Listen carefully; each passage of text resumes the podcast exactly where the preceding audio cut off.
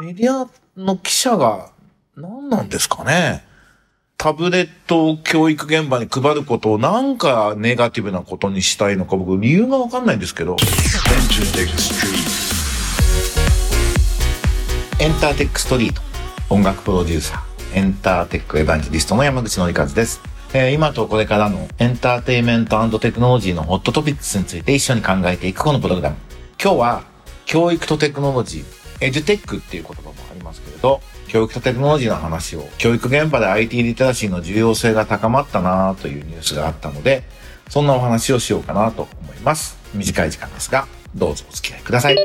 皆さんお元気ですか？山口のりかずです。えー、僕は先週末も結構セミナーが山積みで、秋から始まる劇版作曲家コースのプレイベントみたいな形で、えー、岩本裕二君という劇版作曲家と一緒に対談をしたりと。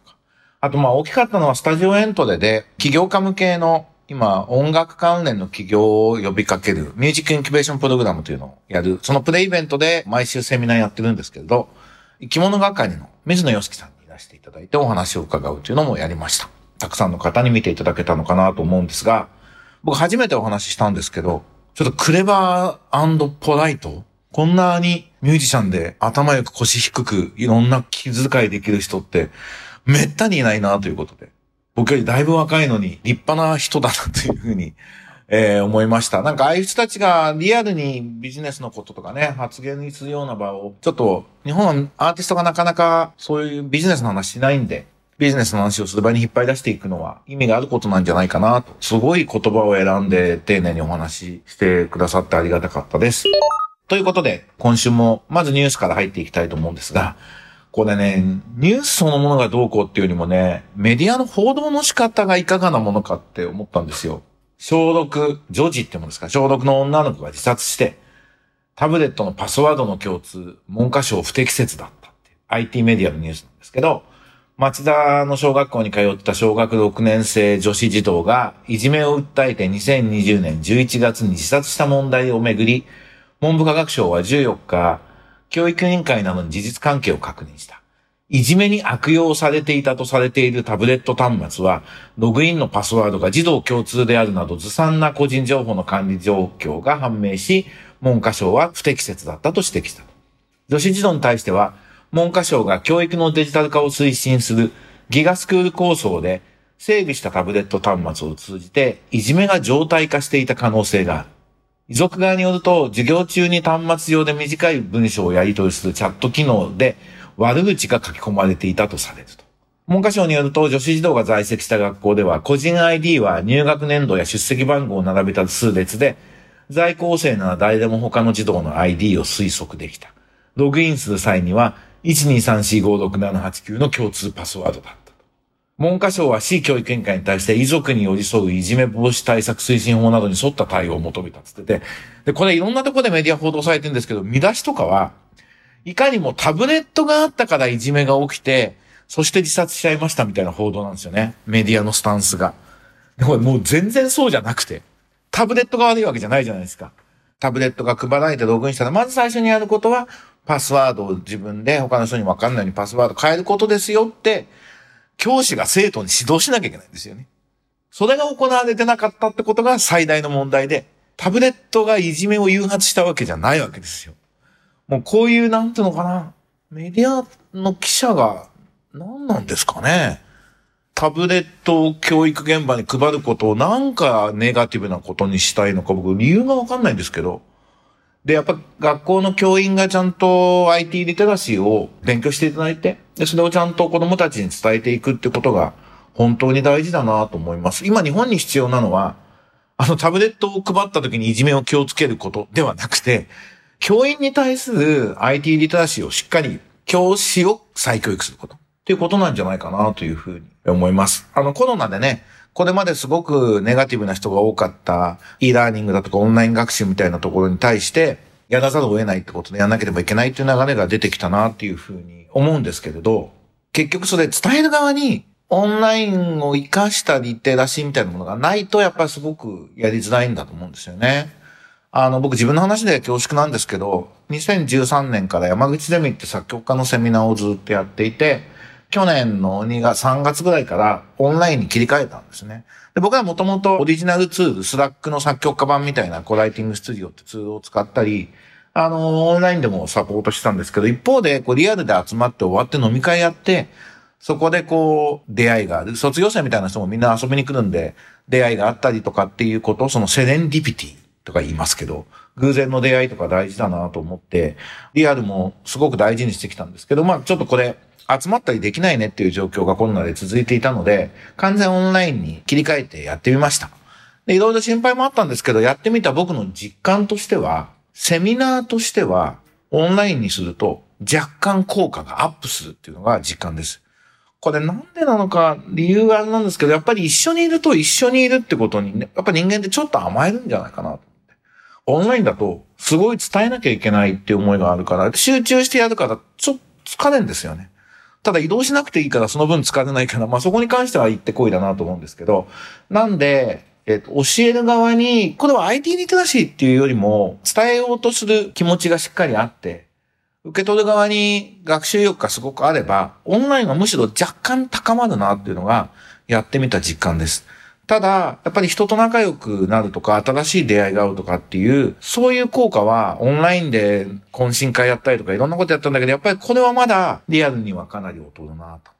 なんで、セミナーの教育効果5%アップ。懇親会効果、コミュニティ形成効果50%ダウンみたいなのがやってみた実感なんですよね。だからこの課題はね、もちろんなんか VR が進んでとかで、ある程度解消されるところもあるんでしょうけども、何よりね、まあコロナ終われば飲み会また再開すればいいやっていうことでもあったりするんですけど、オンラインでの教育っていうのはいろんな意味でこれからもっともっと有効になっていくんだろうなというふうに思います。あの、僕が特任教授をやっていて、来年の4月からミュージックビジネス専攻を始める大阪音大も、去年今年か、コロナですごい大変で、僕まあちょっと大学のアドバイザーみたいな側面もあるんで、すごい逡巡している大学の先生方に、もともと一回オンライン全部切り替えないと、これまたいつできなくなるかわかんないから、一旦オンラインにして少しずつ限定的にリアルでやっていく方がいいですよってすごく強くアドバイスをしたんですけれど、なんかオンラインでしっかりやることによって、あのリアルの価値もわかる。ので、大切にリアルの場もやるっていうようなことの相乗効果になっていくといいんじゃないかなというふうに思います。はい。タブレットのせいでいじめが起きてるんじゃないよってことを、ちゃんとはメディアの人にも分かって報道してもらいたいなと思いました。えー、それから、菅首相がね、辞任して、今、自民党の総裁選をやってますけど、河野太郎さんが一番人気で候補みたいなことで、その河野さんに対して、首相になってもツイッターブロックって、これも IT メディアのニュースなんですけど、なんかこう、ちょっと今人気が高いんで、周りから人格攻撃みたいなのが、河野太郎に対してあんのかなというふうに思っていて、僕は特別誰を支持してるってことではないんですけど、ちょっと、この攻撃の仕方は違うんじゃないかなと思います。もうツイッターをブロックするような人格の人は総理大臣に向いてるのかどうかみたいな、えっ、と、言い方をする人が、え、いますが、これもまたリテラシーの話なんですけど、僕自身は、まあ一応エンターテックエヴァンジェリストか名乗ってるんで、まあ極力、原則的にはブロックしない。どんなメンションに関しても、一回はリアクションをする。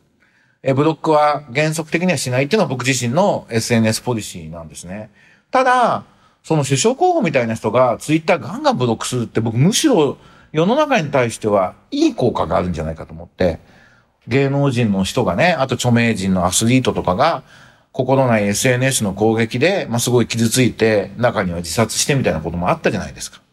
これね、匿名アカウントからの誹謗中傷、悪意のある投稿は、スルーが普通、相手しない、身を守るためにブロックするっていうのをやってった方がいいと思うんですよね。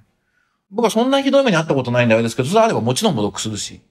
で、匿名アカウントと、例えば有名人が実名でやってるアカウントって、全然こう責任、リスクが違うんで、匿名アカウントが有名人を批判するって基本的にはすごい卑怯なことなんですよ。俺に言わせれば。で、卑怯なやつはスルー。もちろんね、あの、ツイッターとかは匿名でやる楽しさとか良さもあるんで、匿名アカウントが悪いって言ってるんじゃないですよ。ただ、匿名アカウントで他人を攻撃すること、特に有名人の実名アカウントを攻撃するってことは、すごい卑怯なことなんです。芸能人とかね。政治家もそうだけど。なので、それに関しては、ひどければブロックするのは当たり前。あと、何言われても気にしないっていうマインドにすることが、匿名赤の言うことは、あんままともに相手にする必要ないよね。大まかに言うとね。っていう感覚が持てると、心ない自殺みたいなことが避けられるんじゃないかなと思います。こう日本社会ってすごい同調圧力みたいなのが強いし、周りの世間の目って言葉もありますけど、まあ周りを気にしてるとかあるじゃないですか。だからやっぱり他人がどういうふうに自分を見てるかってね、他人がどう感じてるかってのをすごく気にさせられる、気にしなきゃいけない社会なんで、これ SNS でもね、そういう側面ってすごく日本は強いなって思うんですよね。だから匿名で使うのは構わないけど、匿名で誹謗中傷しても相手がまともに取り扱わないので効果ないってなればそういうのも減っていくだろうし、まあその有名人の悲劇みたいなものも防げるんじゃないかなって思いました。なんで別に河野太郎のツイッターブロックは批判するのはやめましょうっていうのが僕の意見です。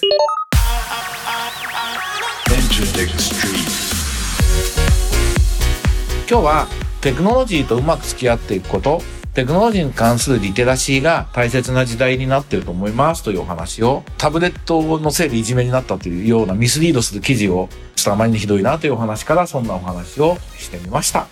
いかがでしたでしょうか？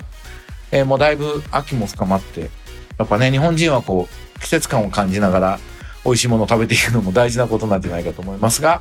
えー、秋を楽しんでいきましょう。ということでまた来週お会いしましょう。エンターテックエヴァンゲリストの山口のりかずでした。バイバイ。